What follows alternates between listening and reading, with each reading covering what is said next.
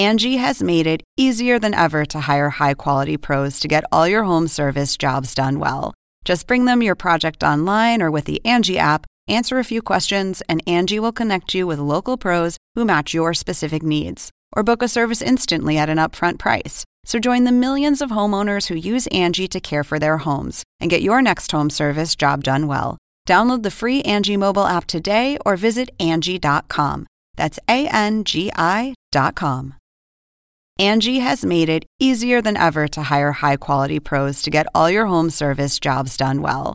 Just bring them your project online or with the Angie app, answer a few questions, and Angie will connect you with local pros who match your specific needs. Or book a service instantly at an upfront price. So join the millions of homeowners who use Angie to care for their homes and get your next home service job done well. Download the free Angie mobile app today or visit Angie.com. That's A N G I.com. Welcome to an HBO podcast from the HBO Late Night series, Real Time with Bill Maher. Thank you.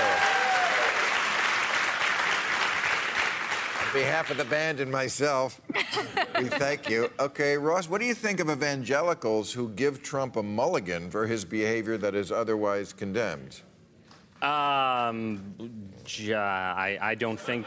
Well, you're not. I a- don't, I, you're not don't, an- I don't think well of them. I mean, I think there are two. That's not your generally- tribe. That's you don't have to. Right, I answer don't for have them. to. No, I mean, I think there are two evangelical styles. There's sort of a kind of there's an evangelical style that says we always knew he was a bad guy. We were just voting for him because he wasn't Hillary, and we needed basically like a tough guy, a bodyguard, because we lost the culture wars. And we need the that I Supreme can. Court. Right, and that yeah, and that that I can at least understand. And- but then there's the other style that's like. You know, Trump, he's like, you know, he's like King David. King David had a lot of wives, you know, and that's just sort of pure, But don't underestimate how important Jerusalem is in that. Well, that's situation. right. I really believe that. A, a lot of the evangelicals believe that Jesus is coming back. Many of them in their lifetime, because he's going to want to meet them. Uh, He's going to want to meet you too. A- And, Oh, he's a, he's a fictional warned. character, but I'll be happy to meet him. That'll probably do the trick for you, I yeah, guess. of That'll course. be the one thing. Well, uh, this is a fictional character, but okay. Um, all right. So, do you think the conviction of Bill Cosby will lead to more celebrity trials? Celebrity trials, meaning like. Uh, Sure, why not? I mean, I do I think don't know what's important, what's really important about these cases, the Cosby case and the, you know, whatever is going on in the subsequent investigation of Harvey Weinstein is that we really do need to make a clear division, as Ronan said earlier in the show, between the fact that there are people who have committed serious felonious offenses and should should be taken in front not only the court of public opinion but the court of law, as opposed to people whose behavior is disreputable but not illegal. And part of the problem in the early part of the Me Too movement, I think, Right. was that there was a blending of the two. I But would you add can- one thing, which no, after you. Yeah, and just to speak up for the ladies. I, I think one, one of the lessons of the whole movement is don't talk over the ladies. Yeah. Um, thank you. I was going to say, I think that those those people who have committed, you know, uh, criminal offenses definitely should be treated to criminal court, and th- that's the only place you get due process. All this other like screaming and yelling about whoever got didn't get due process. You know, Al Franken didn't get due process. Uh, Matt Lauer didn't get due process. Uh, Mark Halperin didn't get due process. There's no due process for losing a Remember job. Remember Mark Halperin? Unfortunately, yes. I remember him really, really well, Yeah. actually. But I would And- add and I think thing, it's- and I I think think it's- reporting can lead to criminal proceedings exactly, at times, and yeah. that's not See, the job it- of reporters, but it can happen in tandem in that way. And I would just say in the Weinstein reporting, one thing that was really important about the Cosby precedent is in a world in which most women could never envision taking this risk, speaking out against a powerful guy, and actually being heard, saying, hey, look at these women who came forward against Bill Cosby. Even though they were smeared, they were covered. Their stories were sorta, kinda heard. That was a hugely important precedent to tell them about. I think we err on the side of listening to women, not believe all women. That's not a thing. No one says that. But listening to women, letting women speak, and finding out if they're telling the truth, using reporting to find out more. I mean, that's what's I, got I must happen. tell you, the way you like lumped there Al Franken you in the same sentence with Matt Lauer and mm. somebody else, and it just bugs Right, me. Mark 'cause- Halperin. Yeah, because it just I just don't think Mark Halperin and Al Franken are the same guy. I really don't. Well, they're they're not. And, but and, I'll and tell I don't, and I don't, But I'll tell know, you, that they and I don't- both, what happened with both of them is they lost their job, which is a bad thing, but it's not like a lifetime tragedy. Like I've lost lots of jobs, quite frankly. Um, and I, I think pretty that- big tragedy for the Democratic Party to lose a, a leader like that. At what cost do you pick a they- leader like that? And I'm a At what constituent. cost? Well, I'm a I think I think constituent it was an Again, incredibly dumb I don't- play by the Democratic Party It's in not, this it's not about whether it's Not- dumb or not- smart. It's like the no. right thing to do. I'm a constituent Well- of, Al, of Al Franken's. I voted for Al Franken. But I didn't know those things about him. If he runs I, I, again I and still don't know those things. I know what a few people said.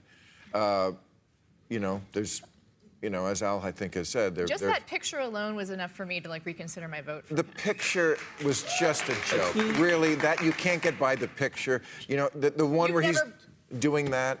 Y- I, you know what? I can't get by it. It's- Really? I that's can't. that's a that's It- somebody it- should lose his Senate job for for taking that. Especially lose a Senate job for that. We should hold It's- those people to higher account. But he was a comedian at the time. He's t- it's just it's a Are it's a you- frat You prank. Well, but this is what I mean, uh, uh, electing, Really? electing Trump certainly has to make all of this so much more raw, Yeah. so much stronger. Because when, when the person who is in the highest office has obviously not only gotten away with all the stuff over the course of his life, but also clearly treats women as objects, as ornaments, it's horrifying to watch. And I think that that's one of the reasons why people have just gotten so incredibly angry in, in rightful backlash. Can I just say one of the most common things I hear from survivors of sexual violence when they hear debates like this, which are smart debates and very fair and all of that, the survivors, the people with the actual stories, get lost because we have headline after they're headline about these men, and we're not listening to the, the women and sometimes men as well who actually endured the mistreatment. Like, focus the conversation there. And we we- haven't for far too long. And we should remember that most of these things, most sexual assaults, most most victims of sexual violence aren't famous. Um, and the people that commit those acts aren't famous. And it's, in, it's those are the people that we really need to be paying attention to. It's rampant in service industries. It's rampant, Yeah. um, you know, uh, in restaurant industry, in the hotel industry. Um, and this is something that I, I'm glad we sort of transitioned from the Me Too to the Time's Up movement. And a matter of fact, I kind of want to start using that more. Um, that the Time's Up for everyone. And it, yeah, men too. Okay. Uh, Ian Bremmer, the entire you you wrote the entire business model of Facebook undermines liberal democracy. How can we stop that model?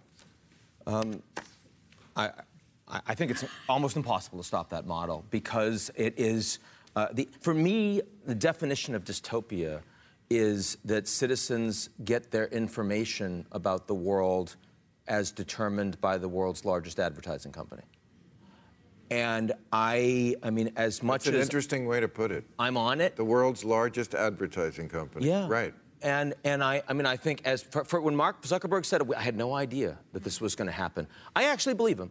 I think he had no idea because he didn't want to look into it because he, he was talking his book, which is I've got a model. We need to build money, fiduciary responsibility. That's the way it's going to be. But it is very clear that of all the things that we've talked about that are ripping apart the fabric of liberal democracy, nothing is doing it faster than technology every day. Um, that's behind fake news. Uh, that's behind, you know, sort of us versus them. That's behind everything that makes us not want to have civic nationalism and common values. And there's nothing that makes me believe that we're moving away from that. But you don't want. I mean, I, I've I've read part of your book, um, and I think I agree with it generally. But I think one of the strengths of your book is that it's not just about sort of. I mean, I, I think there's a tendency for people who are sort of associated with the establishment in the West to want to pin everything on Facebook and fake news and social media and so on. When the reality is that you know, the reason people believe conspiracy theories and fake news and all the rest is that the people running the West, you know, the, the, the globalists, to, to, use, to use your language, have had a really terrible track record over the last 15 years. And I mean, the biggest threat to liberal democracy in certain ways is the fact that we had the Iraq War, a global financial crisis, you know, a sort of totally terribly designed Eurozone that led to all sorts of economic problems that were totally foreseeable, but none of the people paid to foresee them foresaw them and so on. And I mean, in that sense, I think this, the strongest part of your argument is about the people in charge, not the Ross, people uh, Ross, trawling I, I for really fake news. appreciate that, and obviously I agree with it. But I think the thing that is Everyone really- should buy but I- your book. But I, no, but I think the thing that's And my book. But the thing that yeah, And everyone's everyone's book. Everyone's But the book. thing, Well, your book, Ross, yeah. But it goes without saying, Ronan. The thing, saying, yeah. the thing that's really been turned on its head is that 25 years when we started the internet, it was all about on the internet, no one knows if you're a dog, right? It was empowering, like Tunisia, Egypt, those things happened in part. Now everyone knows you're a dog on the internet. They do? It doesn't empower people. But you're it's really top a down. I think, but Right. I think I the mean, weird top thing is down now. we went from this ludicrous techno optimism where this was going to liberate everybody and save civilization, and now it's destroying civilization. And we never went through the period in which it's like it's got good parts and it's got bad parts, and maybe we can emphasize the good things and downgrade the bad things. I mean, I, ten I years kind of ago, wish Steven Pinker here was to make to, to make the case, you know, that he makes that uh, actually we look at the bad part of it, but look at, for example, how many people have been lifted out of extreme poverty. Probably a lot billion. from globalism in the last 20, 30 years. How many? a billion. A billion. A billion I mean, uh, people yeah. are out of poverty, and it's Right. never happened before in the history of mankind. Am I Right. the only one I who's mean- optimistic in terms of the global, most macro view? It's a pretty good time to be alive That's what in the trying to- world in general. yeah, right, yeah. exactly. I, I tend is to agree with actually that point. less violence. I mean, wh- But no? the but the asterisk has to be mean, it's, yeah. it's worse in the United States. We have our life expectancy going down Yeah. here for And the first time. And income inequality is growing here. And life expectancy between the races is Right. worse as well. But you Good said in the, the opening, Rob, bad time You said in the opening that what's coming is post the United States is increasingly China, a country that is Mm-hmm. authoritarian, that uses technology top down, and much poorer, right? And as a consequence, I'm much more concerned about a world led by that than I am about a world that had been led by. and that. we're eviscerating our capacity to go toe to toe with them. but that's but that's reversible. So that's reversible, and uh, all I'm saying is that Only the, if we fund the State Department. Well, of course, but, but I'm saying it's reversible. It may not be reversible this month. first buy the book. Or this year. But first, yeah, the book will do it all. Yeah. But I'm John, just saying, yeah. you're going to get the last question. How would you stop the West from committing what you call cultural suicide? Uh, well, first they should buy, Buy the Ian's books. book and Ronan's Okay, book, all right. Ross's book, and Read go books. on. And I have books out of print. Bill has a novel book. called I- True. You, Yes, you that's could read right. Bill's I wrote- novel. I Oh, wrote a that's book. right. That'll Buy my big. book. Fuck I all wrote these other book. books. But, and- Get the host Maria book. What a am book. I- I have, I, I have four books that are It's so long out of interesting print. that no one reads books anymore, and yet we're all will- selling That'll books. do it. That'll do it. Accusing all of us of being People reading books. But I, I, I actually quickly have an No, answer. that I should, think in a your lot of it answer there, what. buy our books. That's all. okay, okay, but I would say Ronan's right that part of it is that we don't tell ourselves, we don't tell ourselves in the West that we are inheritors of a great patrimony, that we have a wonderful, great liberal tradition. We, we all we do is we. Most elites and most of the pu- public discussion is about everything that's wrong. It's important to f- highlight things that are wrong so that they can be changed, but we have no cultural conversation sometimes, about yes. the fact that we live in a time of extraordinary growth and extraordinary opportunity. And, you know, China is, uh, is a danger and a threat. China also is a country that has no ideological hold on anybody. It can't preach. It's got nothing to preach. It's just a different And it can't breathe.